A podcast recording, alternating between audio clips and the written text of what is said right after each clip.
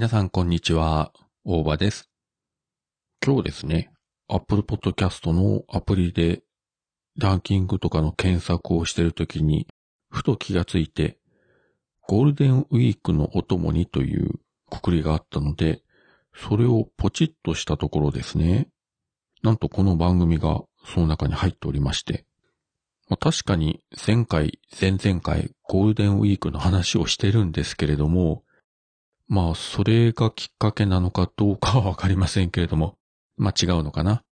まあそういうとこに入れていただいたというのはありがたいんですが、ただそこに入ってる番組が、古典ラジオ、日本の歴史、脱ム狭くて浅い奴ら、ボンクラ映画館、夜の有力、自分がいつも聞いてるすごい番組がずらずらっと並んでまして、その中に入れていただけるの、いや、嬉しいけれども、いや、でも本当にありがとうございますみたいな、そんな感じで、ちょっとね、今日はびっくりいたしました。で、そのゴールデンウィークなんですが、昨日5月3日はですね、えー、天気が良かったので、少しお出かけしまして、とはいえ、コロナ対策がありますので、人口密集地には行けず、約1時間ほどドライブしまして、北九州市の方から見ると、南の方にあります、田川郡添田町にあります、えー、道の駅まで、ちょっくら行ってまいりました。北九州からずっと南の方に、能形市、田川市とずっと走っていくんですけれども、こういう時ドライブのお供はポッドキャストということで、昨日は行きも帰りも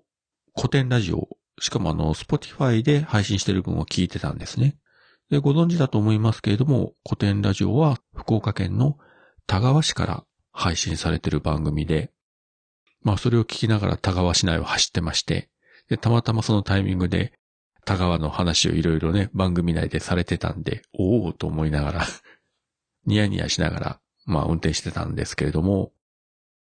道の駅に行ったのは、まあ単純に野菜とか果物買おうかなぐらいの感じで行ったわけで、そんなにお客さんは多くなかったんですけれども、添田町の道の駅って、その隣の敷地が子供の遊具がたくさん置いてある小規模な遊園地みたいなスペースがあって、そちらの方はやっぱり家族連れ、親子連れが多かったですね。屋外なんですけれども、本当に天気が良かったんで、大人はね、やっぱり辛抱できるとしても小さい子供は辛抱できませんからね。もうそれはやむなしということで、もちろん自分はそちらの方には近寄らなかったんですけれども。そして今日は、えー、午前中少しまた別のところに買い物に行って、えー、散髪に行って、そして帰ってきてから今日の午後ですね、あの NHK の BS プレミアムで映画の日本沈没、えー、70年代のの最初の映画ですね。藤岡弘とか丹波哲郎が出てる。これが放映されてまして、ネットフリックスとかアマゾンプライムでも見れるんですけれども、ついつい、えー、見てしまいまして、通してみたのは本当に久しぶりだったんですけれども、東北とか熊本の震災経験した我々の目から見ると、ある種怖いリアリティがある。もちろん現実の地震と、まあその70年代に撮られた特撮を使った地震の描写っていうのは違うところも多々あるんですけれども、それでもやはり怖いところもあったし、特に物語の中盤で関東地方に巨大な地震が起こって、本当にもう地獄絵図のような延々と続くんですけれども、これはなかなか今見るときついところがありますね。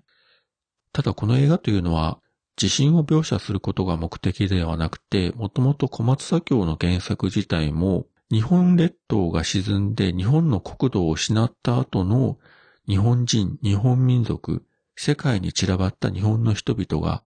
どのようにして生き延びていくのかというところを描きたかったようなんですね。ただ元々のその小説版は、まあ出版社の意向もあって、その日本が沈没するところで一旦終わって、で、だいぶ後に小松左京が別の作家と組んで、その続編をえー、出版されてたわけなんですけれども、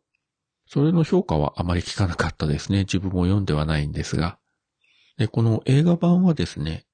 一応主人公は、あの、先行艇の操縦士をする藤岡博士、それから、えー、日本の沈没ということを予見した科学者役の小林慶樹。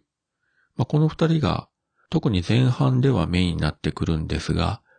実質的な主人公は、えー、総理大臣を演じた丹波哲郎だと思います。1970年代、80年代あたりの、えー、っと、日本映画の大作には大抵丹波哲郎が出てるわけなんですが、特にこの日本沈没と、この翌年だったと思うんですが、砂の器、この2作品における丹波哲郎、まあ、砂の器の方では刑事役なんですけれども、自分としては特にこの2作品の丹波哲郎というのが好きですね。日本沈没でのこの総理大臣役というのが、本当に誰も想定できない未曾有の危機に逃げることなく立ち向かっていく、その責任感を持った総理の役というのを演じてるわけなんですが、これを見てるとですね、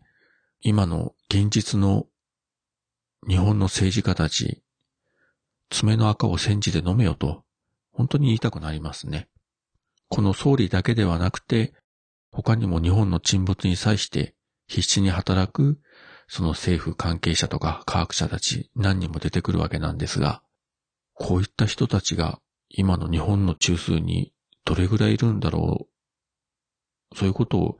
ずっと考えながら見てしまいましたね。いや、もちろんね、フィクションの世界ですから、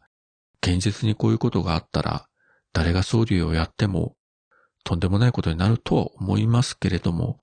それにしても、今の日本の現状に比べれば、